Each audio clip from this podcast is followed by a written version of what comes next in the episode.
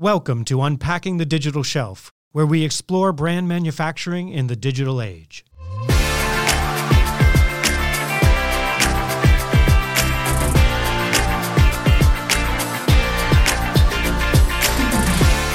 Hey everyone, Peter Crosby here from the Digital Shelf Institute.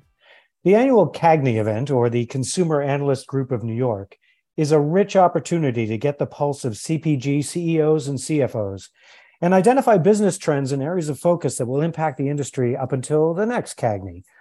There is no one better than Russ Dieringer, founder and CEO of Stratably, to come on the podcast to summarize the shifts we can expect from some of the largest companies on earth and the takeaways for you. So, Russ Dieringer, welcome back to the podcast. We're so excited to have you back today. Oh, thanks so much for having me. Excited to be here. So uh, you took a deep dive into the reporting on CAGNY or the Consumer Analyst Group of New York. It, it's one of the biggest CEO conferences for CPG leaders in the space and really talks a lot and puts front and center the strategies and visions of some of the top companies in the world. And you translate CEO speak better into action items better than anyone I know. So um, and there's a lot of shifts going on in the industry. So, uh, what uh, what sort of tablets of business commandments have come down from the Mount of Cagny that you should share with our audience? yeah, so so the Cagny conference, for those that are a little bit uh, less familiar, really the largest consumer packaged goods brands go, and it's sort of a I don't know somewhere in between a quarterly earnings call and an investor day for these uh, companies. The audience tends to be uh, investment analysts and so the CPG companies get to talk about sort of what they're seeing near term and then also what they're focused on in order to drive growth and, and profitability over the you know medium to, to, to long term.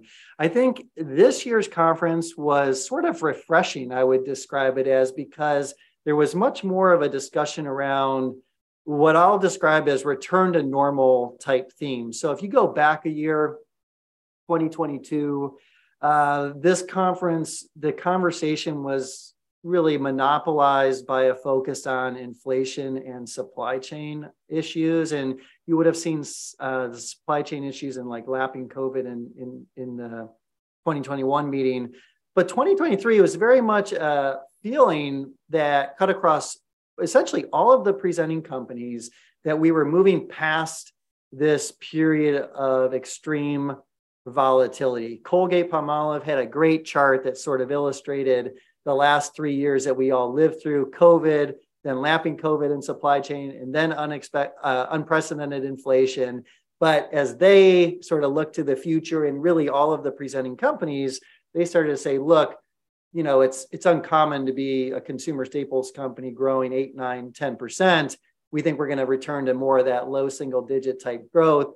Um, we think we're going to have a lot less volatility around supply chain, um, et cetera. And so there was much more of a focus on common value driving initiatives, whether that's you know companies talking about product innovation, uh, could be companies talking about reshaping their portfolio, either uh, divesting uh, certain brands that were not strategic to them or acquiring certain brands or you know integrating brands that they had recently acquired but just very sort of like common core cpg value driving initiatives were front and center uh, this year which again was sort of a welcome relief from everyone just talking about inflation and getting price increases through which is what uh, that w- which was the case in 2022 well it's funny because you know every company out there has lived through periods of recession. So while no one's welcoming it or anything like that, it, we understand what happens in that. But the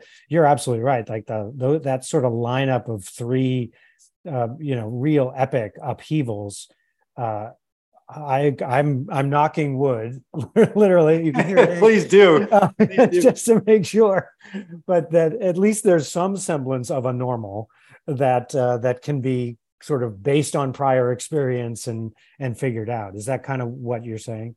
Yeah yeah i think that was a common theme that emerged. And i think it stood out a little bit too because i would say the cpg brands presenting at this conference they had i mean this is subjective but the tone i think from them was a little bit more positive than what if you follow the, the retailers like amazon walmart target et cetera I think their tone in the first quarter of this year was a little bit more conservative, a little bit more cautious than what the CPG brands were talking about. Now, part of this is, you know, a lot of these CPG brands there are food and beverage, so that you know some of it's kind of category categorical differences. Yeah. Um, but nonetheless, I did feel like these CPG brands were a little bit more optimistic about about 23 and and, and moving forward uh, than some of their big retail customers. Uh, based on what the retailers have guided and, and some of the forecasts uh, on that part of the value chain uh, of retail. And Russ, I'm curious where digital fell in all these conversations because I'm sure it was a critical topic in the past couple of years, but where where is it standing with most of the companies these days, and was it like a big theme as well?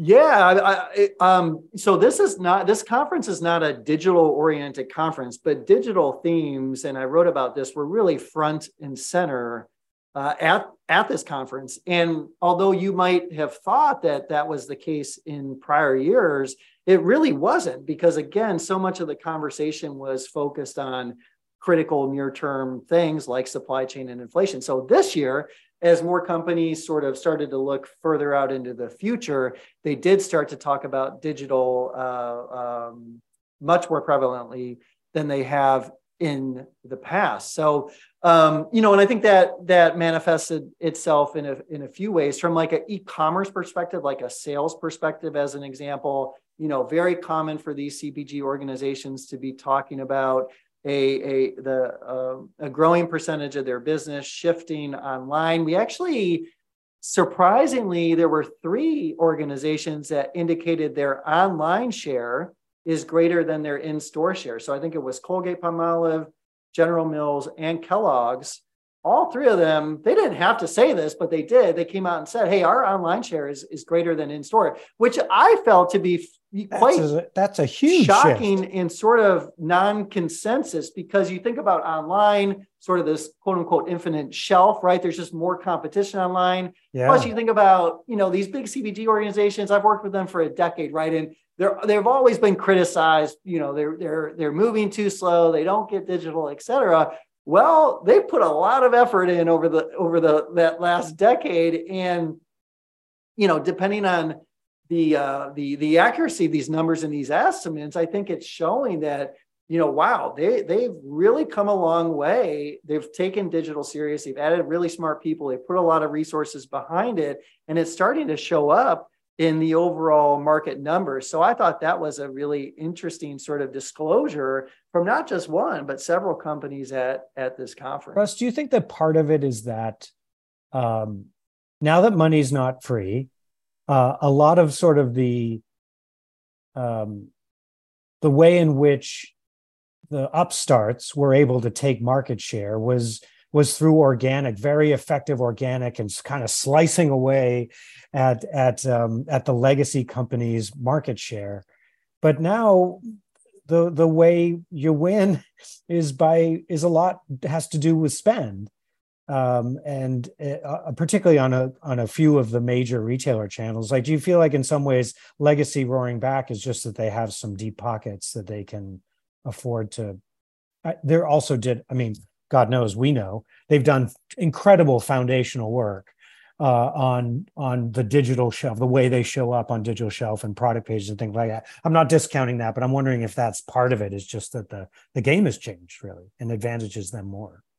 Yeah, I think that's a big part of it. I mean, they're not reliant on raising a next round of capital in order to be able to stay in in business. So I think that financial wherewithal uh, is a you know is is a a component of it. I also just think that you know over over time, eh, you know, largely because of the pandemic, as the the the percentage of sales coming from online has grown into meaningful dollars for them, that's sort of in parallel driven more uh, uh, focus inside their organizations and they put a lot more resources, even beyond, I'm saying, even beyond paid search spend and things of that nature, but just more, more, more people, more uh, technology investment, et cetera, behind it. So I think it's, uh, you know, I, I think the fact that some of their, let's call them digital native, smaller ankle biter startups uh, are in a different financial environment today. I think that's part of it. But I also think in parallel,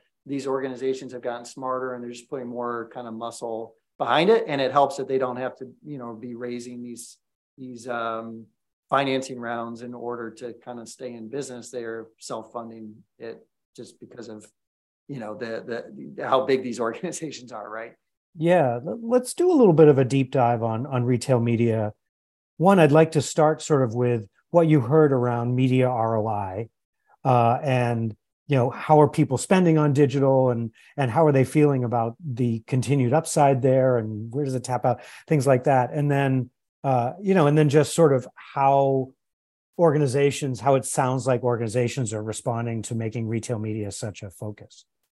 Yeah so digital or i should say media efficiency was a common theme throughout the various company presentations. And improving media ROI, media efficiency, was uh, very much tied to increasing the amount of spend going into digital channels broadly. Um, on average, I would say company, you know, not uncommon for these CPG organizations to be spending 50, 60% of their budgets on digital. It can kind of vary by organization, but all have been increasing the percentage of their media spend going to that's, digital over the pretty, last several years. So that's, that's kind of substantial. yeah, and and um and and and and interestingly, we really haven't hit the point of diminishing returns. Like they keep increasing it year after year after year. And their commentary at this conference, as an example, suggested they're going to continue to push that figure higher because they're just seeing such a positive outcome as a result. Now, one of the companies presenting there was Hostess, and they indicated, I was, I was somewhat surprised at this, that 100% of their spend is digital. So they were a little, you know, an outlier at the conference, and you can't so, go more than 100, so but they're Twinkies, sort of paving the way, and maybe we'll, you know, eventually you know, possibly um, get Twinkies. Twinkies ain't on TV anymore. Is that what you're talking? I don't know. I guess. I guess. Uh, I, I, guess not. I haven't seen a Twinkies commercial in a while. in a long time. Yeah. Yeah, it's been a it's been a little while. Um, so, so that was one you know theme of just more marketing budget towards digital. Now, within digital, uh, uh, several of the CPG organizations talked about the importance of retail media within that, helping drive that media efficiency. So, retail media, I would consider it to be quite a standout at this year's conference, uh, and much more so than previous years' uh, pre- presentation. So, organizations uh, on the brand side, you know, certainly see an opportunity with uh, retail media being a, a, key part of the future of driving efficiency further. Part of that, obviously, is because of what's happened from a privacy perspective in some of their social channels. It's become, uh, uh, as we all know, more difficult to measure, et cetera. And so, you know, some of that money is shifting over to retail media, but um, but but retail media for the for I would say again subjectively, kind of for the first time, it was really a core part of how these organizations are talking about uh, their plans to to uh, activate uh, going going forward. And Russ, did they talk at all about how they're integrating it into their organization or how they're thinking about it more holistically across all of their planning? I'm just curious because I know with the increased spend, it means potentially increased team and support and integrating more into sales and marketing and shopper yeah, to a degree. So they didn't uh, necessarily like specifically call out like real changes to their organ- organizational structure. Now we're working on a study to try to uh, understand what is uh, leading uh, edge in that regard in terms of how brands do quote unquote uh, retail media. But where I think you saw it sort of get fleshed out a little bit in these presentations is that retail media was mentioned in the same breath as what they're doing on social media or what they're doing on connected TV. There was no separation in their, at least in their presentations, around that that that that, that uh, uh, uh, around the role for retail media. This is media. This is part of how, how we're spending our marketing budgets, and it's a core part of it. I think that, and and and the three of us know this because we're doing research on it. Um, there's a lot of uh, we're let's put it this way: we're in the early innings of organizations figuring out, okay, how do we exactly integrate retail media because it's you know it's part retail and it's part media and it's kind of something different, but the same. And so, how do we make that work in the organization? We're still trying to figure that out, you know, collectively as an industry. Um, but I think most consumer brands, especially you know these real sophisticated ones that we're talking about, they recognize like, hey, we've we've got to figure out how to integrate this. And so I think you you started to see that with some of these presentations, where again, it's just mentioned in the same breath as other activations that are that that they're doing and, and thinking about. So Russ, yeah, uh, Rob Gonzalez and I were talking to a CPG uh, marketing uh, e-commerce executive the other day who really his organization has transitioned to be sort of not to be sort of to be omni-channel in nature in that he now owns retailer uh, media in-store you know shopper marketing media and content center of excellence in one organization. And it's called you know there uh, it's headlined omni-channel. Like we're and that's at a major cpg organization. So you're i think you're seeing the efficiencies and the alignment that people want to get across sort of the I don't know the value chain of how they're spending to draw consumers and then how it converts when they reach the moment of decision in store and online. And and I I love that thing because as we're thinking about making this all profitable uh, get you know getting the most growth with at the least cost it needs executives that are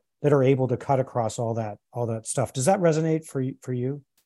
Yeah, an analogy I think about is a toolbox, and I I feel like if you uh, sort of a typical structure today is you have a brand team, kind of national media team doing, you know, has one set of goals, and they're looking at every possible tool available to them, with the exception of retail media.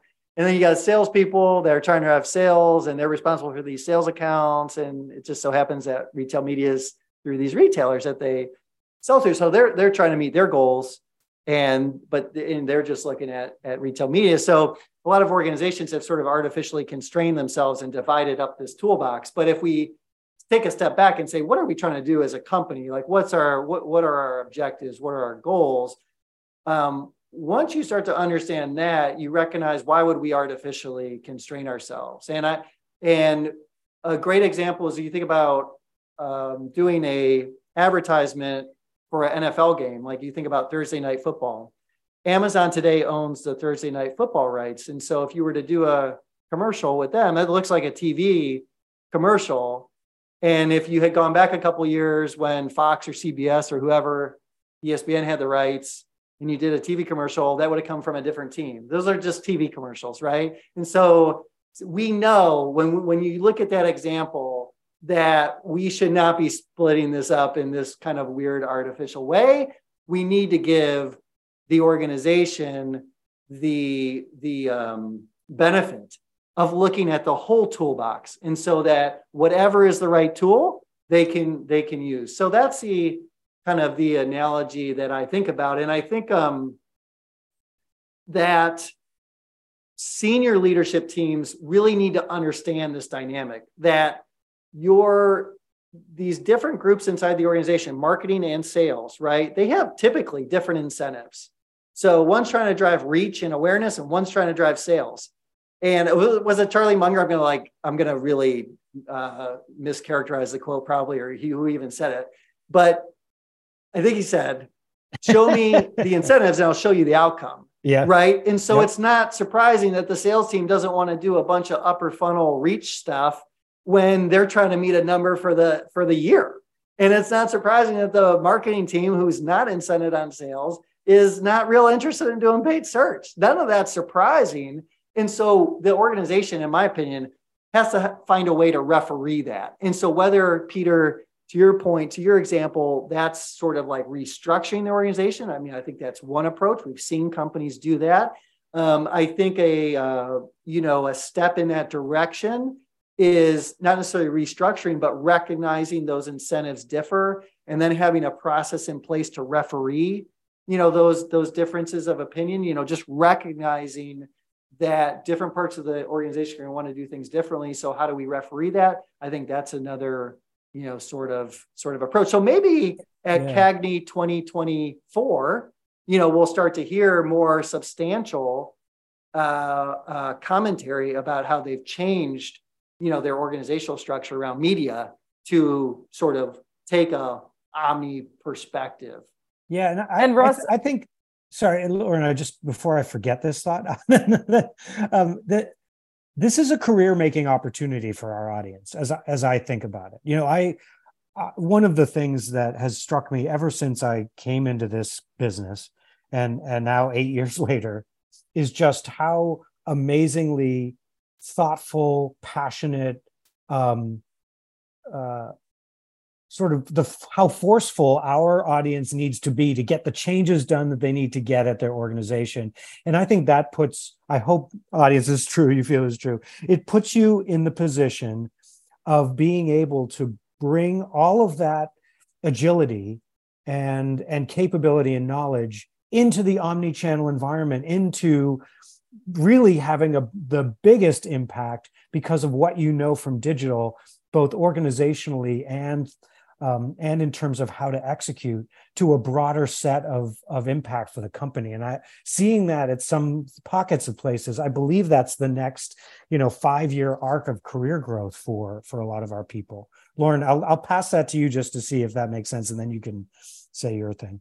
Oh, I a thousand percent agree. I mean, I think the the digital leaders in the organizations who understand this, who are making those changes who are creating what I like to call shared goals across each function, it is career changing because you're bringing an organization together and you're bringing an organization into the next phase. To your point, Peter, like if you don't have shared goals, to Russ's point, you are siloed and you're creating yeah. your own silos. So, shared goals is something I've seen a lot of organizations really double down on where the sales team, the marketing team, the R&D team, supply chain, in all of their goals and objectives or whatever process they have, everybody has this shared e-commerce goal or the shared sales goal. And so if everybody doesn't meet that goal, then compensation is correlated with that. And I say this a lot, but what gets measured gets managed. And if you want to break down those silos, then you really do need to incentivize people to be omni-channel because that's naturally human nature how they're going to react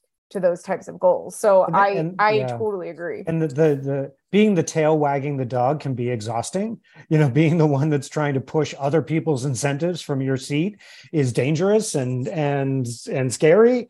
Uh, but come on, you all have been doing that for years. So we we hope to see people stepping it up and being able to drive those across omni-channel too.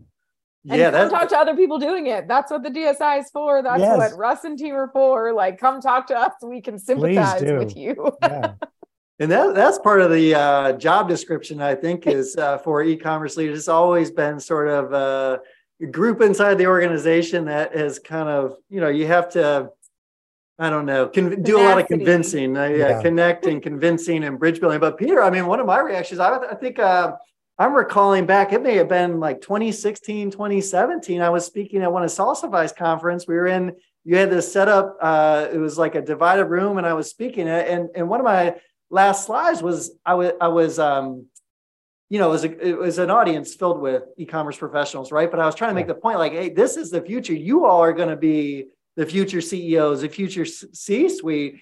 And at the time, you know, going back then, it wasn't that long ago, but in the world of e-commerce, it kind of was um, at the time that was sort of a, like a revolutionary statement but i but i i tend to i, I very much still believe that and, and very much agreeing with you that this is um, this is a career defining moment. And i think it was on amazon then it was on re- retail media. It's just getting more and more sort of complex. And so i like how you brought up you know agility and and and, and flexibility. And i think that really speaks to a big challenge inside of these large organizations of like how do you how do you go from you know formulating plans that take 18 months to ultimately get to market or set a budget once a year? How do you how do you get the organization to move as fast as the feedback loops are moving? You mm. know it's not like planning an end cap and then putting it out there and then seeing how it does. That takes months right you go to activate on a digital platform or retail media or whatever, you start to get performance right away. And all these retailers are coming out with new innovations all the time. And so, do you have flexibility in your budget to experiment and test and shift money where uh, it's performing best? I mean, I think a lot of the organizations at this conference that we're talking about today, that's what they're trying to do. It's very difficult. And I have such an appreciation for the e-commerce teams inside these giant organizations and, and being able to influence that change it's hard it takes a while. It's can be i would maybe characterize it as frustrating at times i'm sure for some of these teams. Um, but when you can do it you start to see the output which is hey we're, we're we've got greater share online than in store you know to bring it back yeah. to that data point. So um, but but but but the skill set that the e-commerce teams and, and digital teams are developing i mean this is only going sort of in one direction. yeah, and, and we're hearing digital, more digital. we're hearing a lot that for retailers that have marketplaces, they are making um, listing new products on the marketplace the price of entry to even be considered for in store, and and so that also puts our folks because I'm biased in the position of sort of being the the way for new products to come to market which is an amazing uh, opportunity, I think. Yeah, and the ability to to um, to rapidly commercialize products yeah. for online and be able to really lean in to that capability, particularly on a marketplace like Amazon or increasingly Walmart, be able to get products out there, see how they see what the reaction is, see what the consumer reaction is. Very tough again for for organizations to do that for a variety of reasons margin goals, certain you know volume you know limitations you know they, they they need enough volume in order to make it economical et cetera et cetera. Bunch of challenges to it. That's why not everyone can can can accomplish that but a real competitive edge you know if if you can. And i don't know why a merchant wouldn't want that test to happen online first before they make a big commitment. Well i don't think we're there yet but i think we are going to get yeah. there uh, in the not too distant future. And I think that also um, poses a threat to incumbent brands inside of stores, right? Because if there are a lot of digital native brands that do make a lot of traction online, you know, why wouldn't a Walmart merchant want want that product, you know, inside of a inside yeah. of a store? Russ, I know we could talk about this for ages, but last but not least, we wanted to get to the one of the last themes that you talked about was data. So first party data, I know it was a big topic that came up at CAGNY. What were brands saying about it? How are they kind of using it and leveraging it? Yeah, so this was an area. So I expect these organizations to be able to talk a little bit more about first party data in 2024 and beyond. I think in 2023, this year's conference, there was a lot of discussion about collecting first party data. I think where the gap in the conversation in the presentations was is what is the business value of that first party data? So all of these organizations they they they know and they feel like they should be collecting it and that's what they're working on. They're building up um, they're you know they're building up these data repositories but how are they deploying it? How are they using it to drive media efficiency? That was a little bit of a gap uh, uh, in my, from my perspective. So we'll see uh, what you know if that conversation changes over the next year. I think uh, innovative tools like Amazon Marketing Cloud, as an example, is is going to help in some ways unlock some of that value, as can, as will clean rooms more generally speaking. Um, but but that was kind of the state state or, or, or my conclusion around first party data. Is a lot of a lot of innovative and interesting ways of collecting it. Okay, but now how do we use it? And I think that'll be something that these organizations challenge themselves to be able to articulate to the investment community in uh, next year's conference, hopefully. And Russ, I don't know if you agree, but I feel like the brands who are doing it are getting so far ahead of the ones that are not because there's so much data that both the brands have and the retailers have. So, one, if you're partnering with your retailer, there's an opportunity there. But two, if you're the brand and you're understanding what your consumers are purchasing and trying to predict what they might purchase next or personalizing that experience, like there's so much opportunity to do something like that. We talked about it on another podcast around like if you're buying cookies try and sell milk if that is part of your portfolio. Like, how can you make those experiences using data that you already have? Yeah, and there's no, you know, if you haven't started, you no better time to start than today, kind of thing. I mean, there's a lot of urgency to all of this, you know, stuff, right? There's a lot going on. Um, but I would, I, I, uh, how would I characterize it? I think consensus thinking is kind of um, centered around the importance of first party data. And even if organizations aren't quite articulating the value of it today necessarily, um, there's expectation that they're going to be able to really leverage this information uh, in the future, again, to keep driving media efficiency and then everything that cascades down off of that um, as, as, a result. So, yeah, and there's big efforts, you know, there's big efforts underway to try to collect this type of, of information from consumers. It's not easy to do. And yeah. so, um, the companies that are able to do that are going to have an advantage over the long term. Well, Russ, you know, we have you back uh, at least once a quarter, I think now, uh, which is amazing. And so we'll re-CAGNY uh, in 2024 for sure. We'll make sure that that's on the calendar. you know, I'm going to break my own rule here to close out. Uh, I actually want you to actively plug your your business on this podcast. Uh, Lauren, Rob, and I are all are all subscribers.